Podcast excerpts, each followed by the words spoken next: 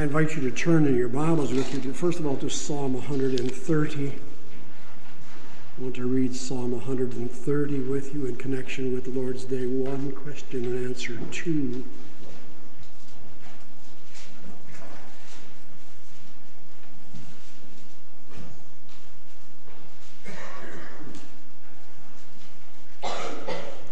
Psalm 130.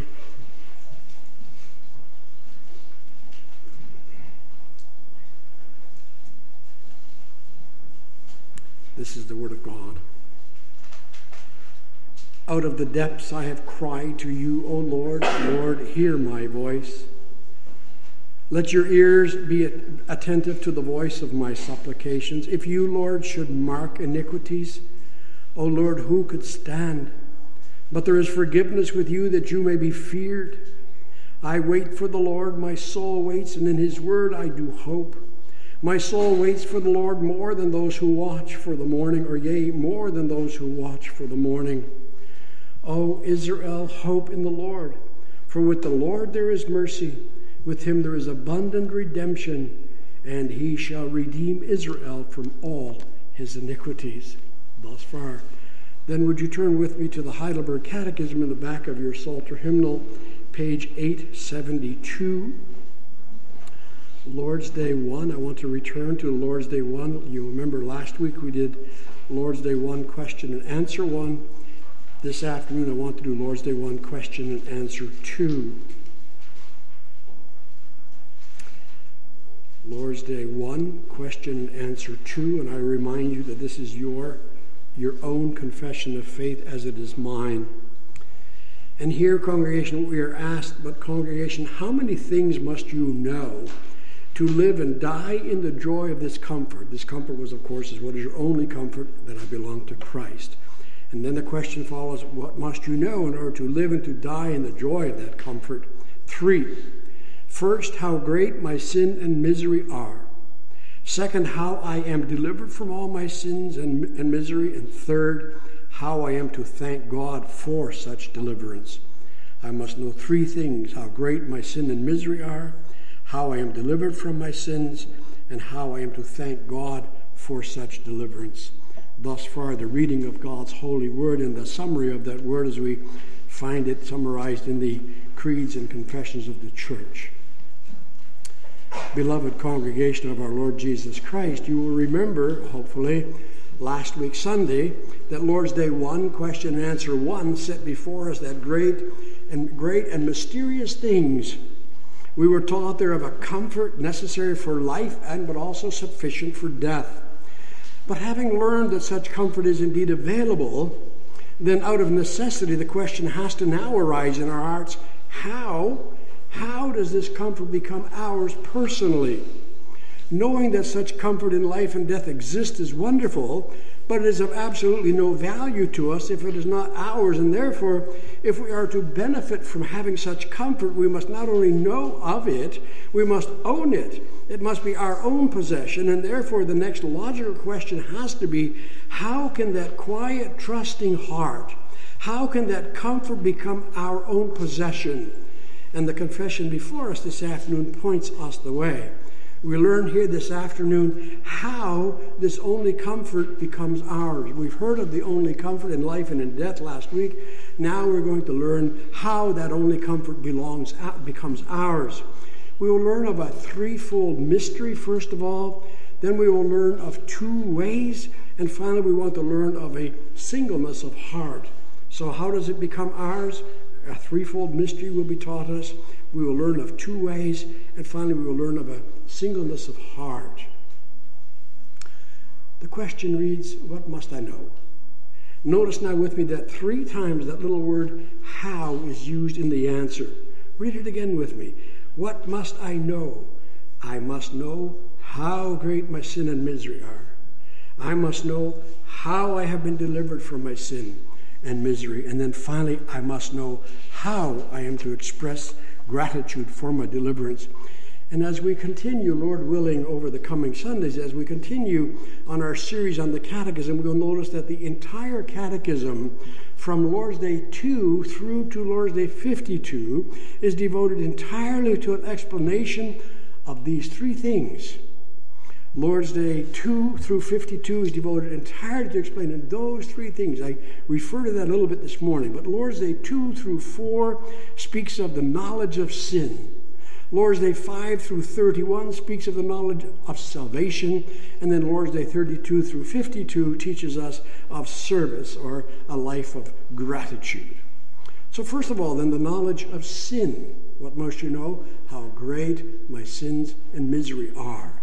And, and, congregation, we need to understand here that the way to true Christian comfort is inextricably connected to the knowledge of sin. That principle is so clear, even a child can understand it. If someone does not know himself to be sick, he will not feel compelled to go to see a doctor. In the same way, one who has no knowledge of sin will not see the need of a Savior. Why would you look for a Savior if you have no understanding of what you need to be saved from?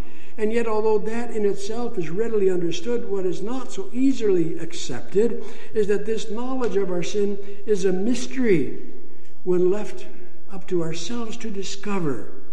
The solution will escape us unto our dying breath for even our sinfulness is a mystery which must be divinely revealed to us by the very Spirit of God. And Christ is now in this way that at this very juncture that you can distinguish authentic Christianity from all that represents itself as being Christian, but which in reality is a counterfeit Christianity. Walk into any Christian bookstore, if you will, and what do you find? you will find row upon row upon row of books, all purporting to show you the way to Christian happiness. But look specifically for any book which deals with the sin of mankind, and you will be hard pressed to find any at all.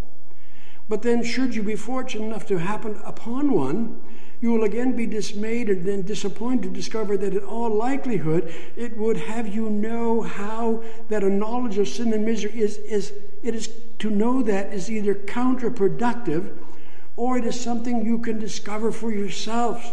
So much of contemporary Christianity, Christianity contemporary means current Christianity, speaks of a man who is intellectually wise and inherently good man, we're told, is able to pull himself up by his own bootstraps, and man is able in and of himself to become aware of the things he needs to know in order to have peace with God. My pastor's heart is pained. In fact, it is burdened when I see row upon row upon row of self help books teaching the steps by which one can find peace with God and how foreign such methods are to the Bible. That's not the language of the Bible. The scripture wants us to know that the only way, the only way we can know of our sin and misery is when that is given us to know by God Himself. If you read the question and the answer of our confession, then it needs to strike us that the Catechism does not talk about our sins, plural. No, it tells us that we need to know of how great our sin, singular, how great our sin is. And that distinction, I believe, is significant. We are inclined to consider the seriousness of our sins. We would consider them and we would still we, we could list them just as we could count our many blessings. We're, we're inclined here to count our many sins, to name them one by one, and that is of course necessary when confessing our sin, but that's not what we are to learn here about knowing our sin. Here we talk about sin in the singular. In other words, the Catechism insists that we know, first of all, that we know, first of all, not that we are sinful uh, or that we are, are, have sins needed to be forgiven, but that we need to know that we ourselves are sin. From the top of our heads to the tip of our toes, inside and out, we are sin. Capture this with me. Our lost condition consists of not that we have done this or that, or have failed to do this or that. No. The seriousness of our sin consists of the fact that being born of Adam's race, God's righteous judgment and condemnation rests on us for time and eternity. We stand condemned by the virtue of our birth That's my sin and misery and yours. People got think with me.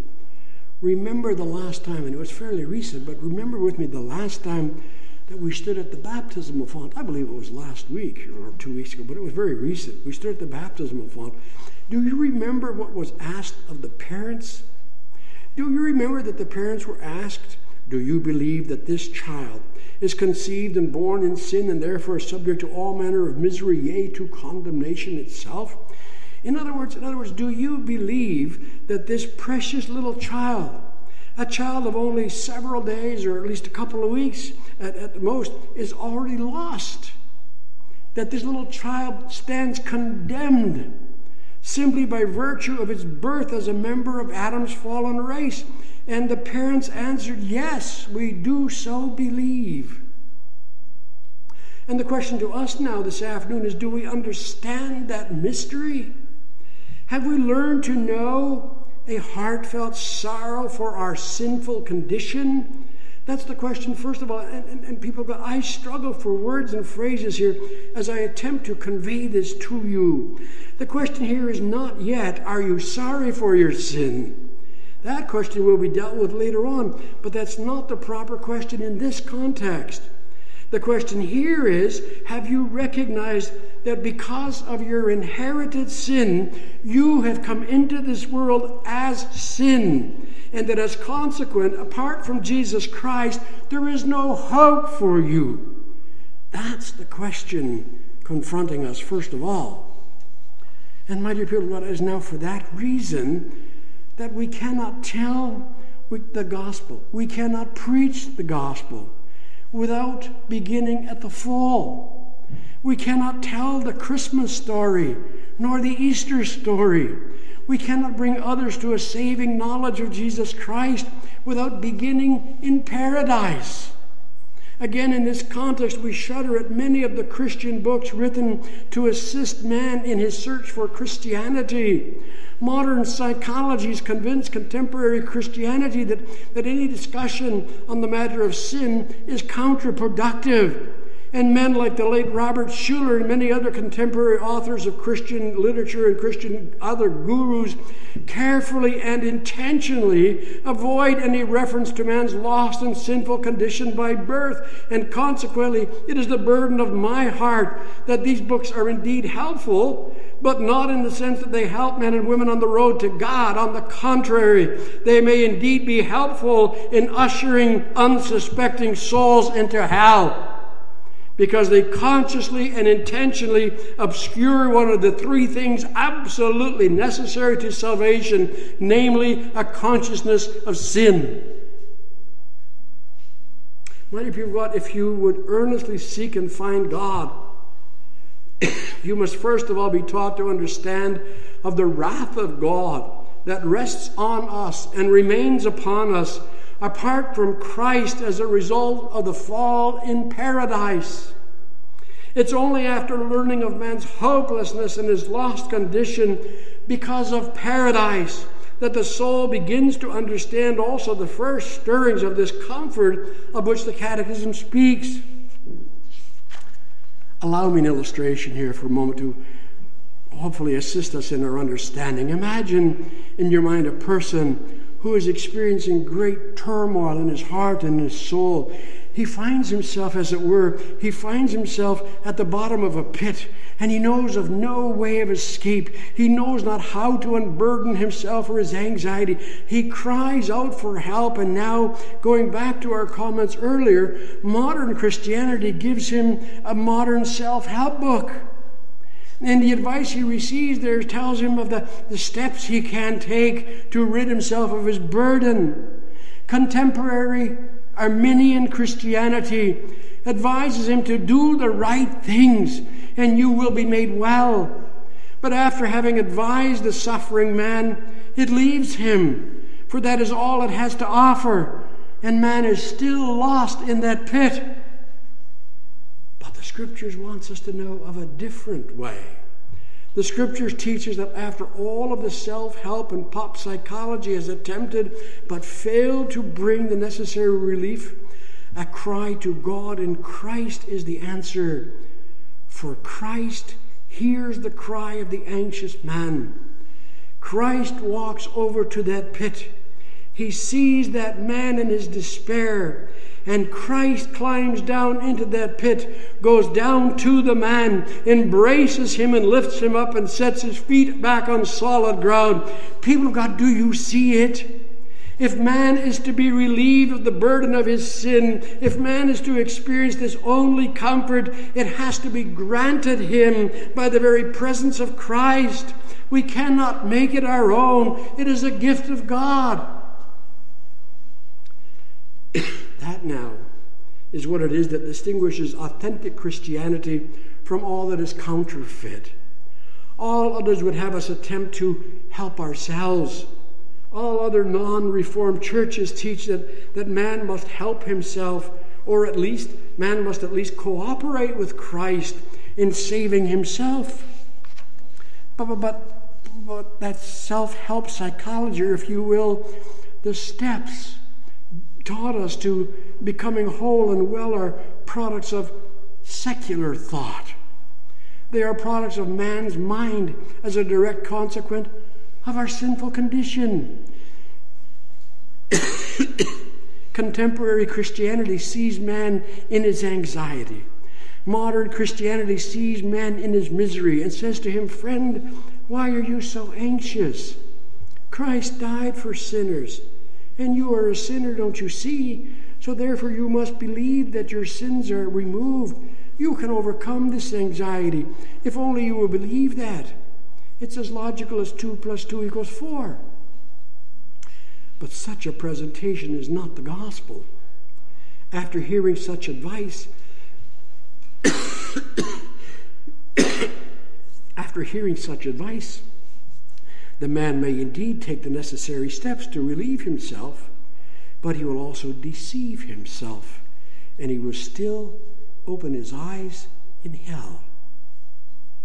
You see, the mystery that needs to be revealed to us needs to be revealed from heaven. What is it that needs to be revealed? Well, just this that Christ has descended from heaven into the very depths, the deepest pit of my sin and misery. In fact, he descended into the very depths of hell.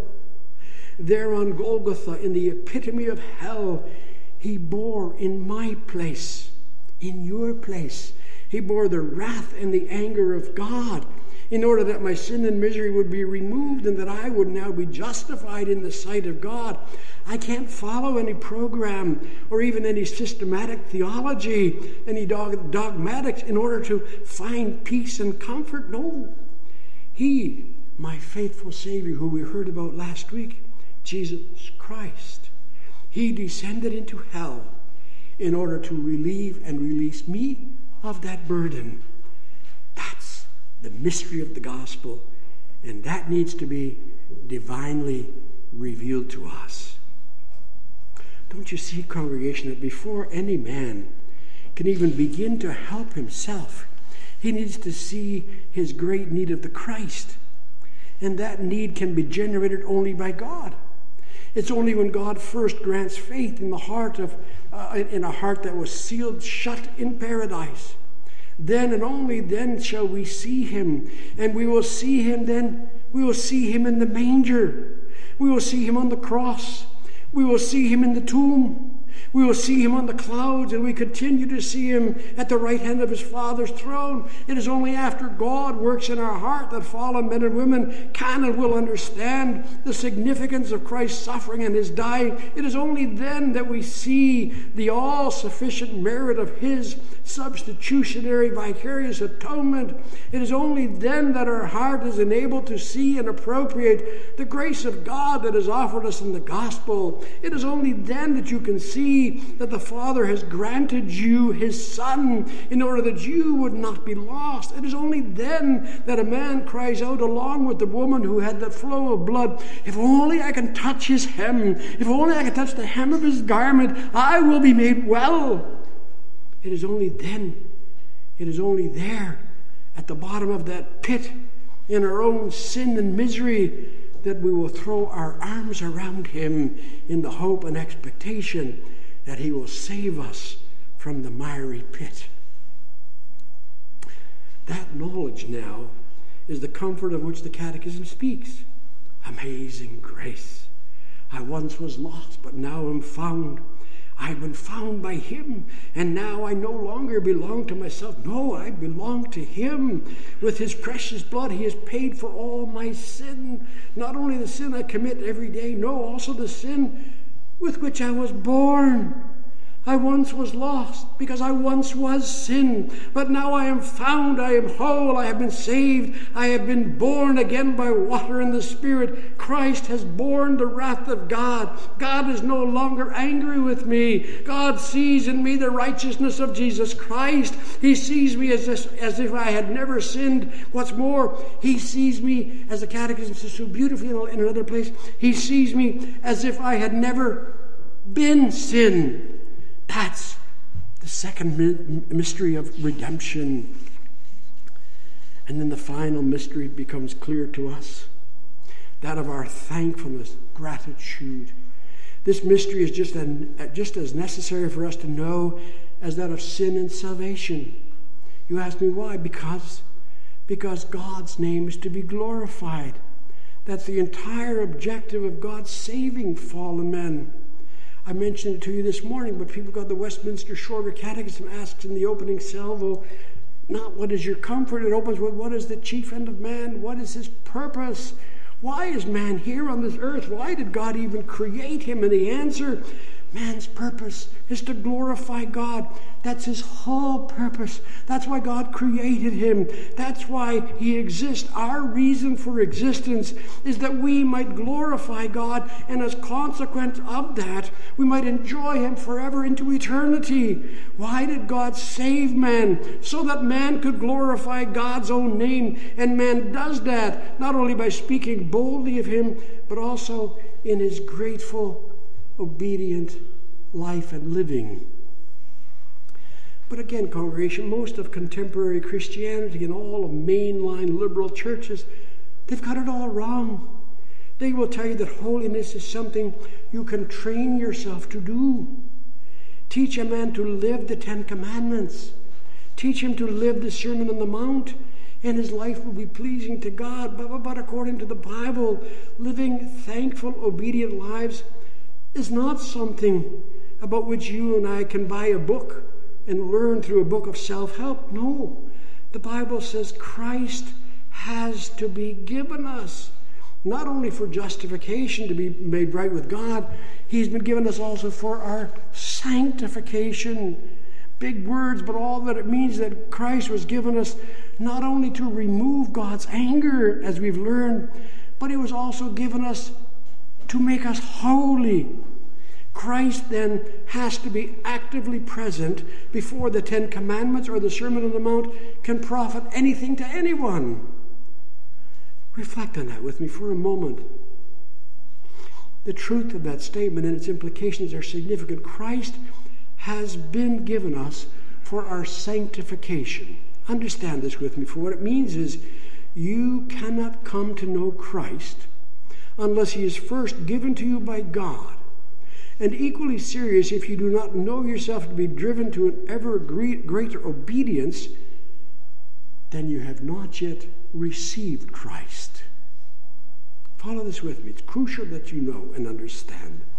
According to the Bible, he or she who has the Christ truly has the Christ, has him living within their own heart and therefore now can no longer tolerate sin in their own lives.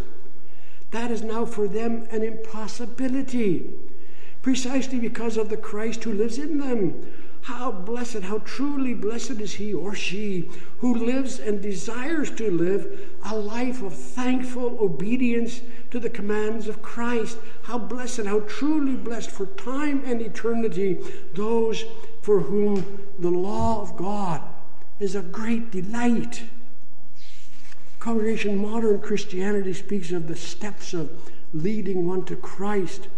How empowers their understanding of the work of God? Follow this with me for a moment.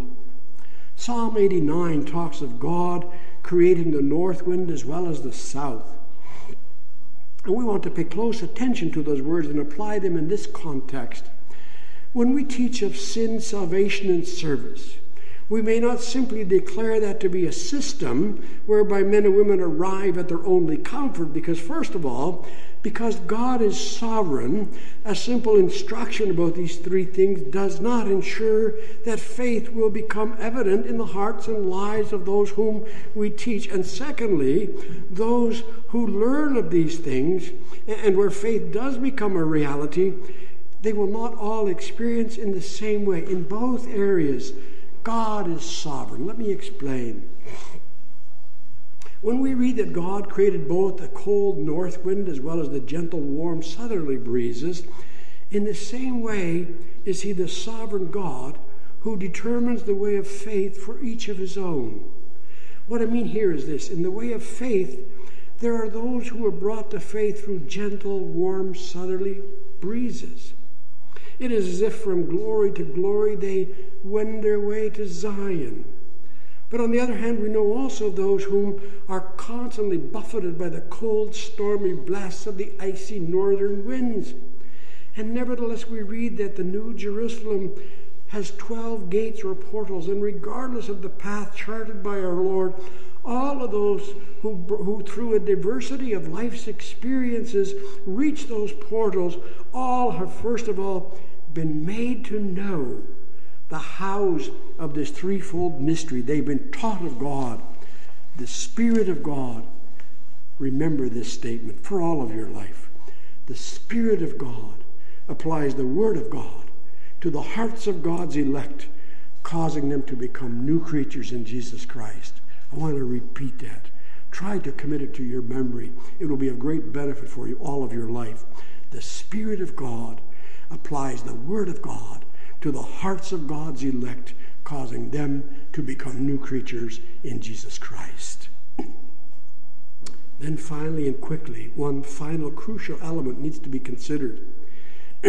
Although it is indeed true that all of God's people will find those gates of heaven, albeit through many different ways on their earthly pilgrimage, there is yet only one way in which this comfort in life and death becomes their own, and that is through rebirth because of the fall, because of the original sin of our first parents, because we were born into that fallen race, it was said of each of us at the baptismal font that we are conceived and born in sin, worthy of all manner of misery, yea, to condemnation itself. And so each of us, and every one of us, and our children, with nothing more than water baptism, will be eternally lost. But there is a way back, and that way is regeneration. Another big word, but it means being born again from above. Every single man, woman, and child born into the world has to be renewed through this and by the Spirit of Christ. Follow with me. We know from our Bibles, and we confess together in the canons of Dort that the Word of God is the seed of regeneration. Where the Spirit of Christ seeds the Word, where the Word is preached and the gospel explained, all three parts of this mystery are made discernible by the regenerated, born again heart. The heart that has truly understood the seriousness of their sinful and lost condition will also already have the beginnings of the solution of the mystery of redemption in Christ, and they will also already be in possession of the knowledge and the desire of obedient, grateful living. And that now is what the psalmist has recognized when we heard him crying out to God in Psalm 130. If you would mark our transgression, Lord, who could stand? That's sin. But with you there is forgiveness, salvation, that you may be feared, service. People of God, we've been taught great and glorious things here this afternoon. What three things must I know to live and to die in the joy of this comfort? I must know how great my sin and misery are. I must know that Christ has delivered me from death and I must know how I am with heart and life to thank Him for that deliverance. Do you know those three things? It's not an option. It's a matter of eternal life or eternal death. It's a matter of life or death for you. Think with me. Answer honestly and seriously in your own heart before God. Determine once in holy honesty and earnestness if your own heart speaks yea and amen to the question God asks of us here this afternoon. Do you know that you deserve nothing more than eternal hell? Does your heart seek your redemption only in Christ? Is it the desire of your heart more and more to live for Him? Those are the three things of this mystery that are necessary to know in order to live and to die happily. If the knowledge of those three things are yours personally, then it will also be your experience that your heart cries out, Lord, I know, but I know them only in such small measure. Teach me, Lord. Teach even me more and more of thy great grace. Shall we pray? Father, I know not why God's wondrous grace to me he hath made known, nor why unworthy Christ in love redeemed me for his own. I know not how this saving faith to me he did impart nor how believing in his word wrought peace within my heart. I know not how the Spirit moves, convincing men of sin, revealing Jesus through the word, creating faith within. But I know that I have believed and am persuaded that he is able to keep that which I've committed unto him against that day.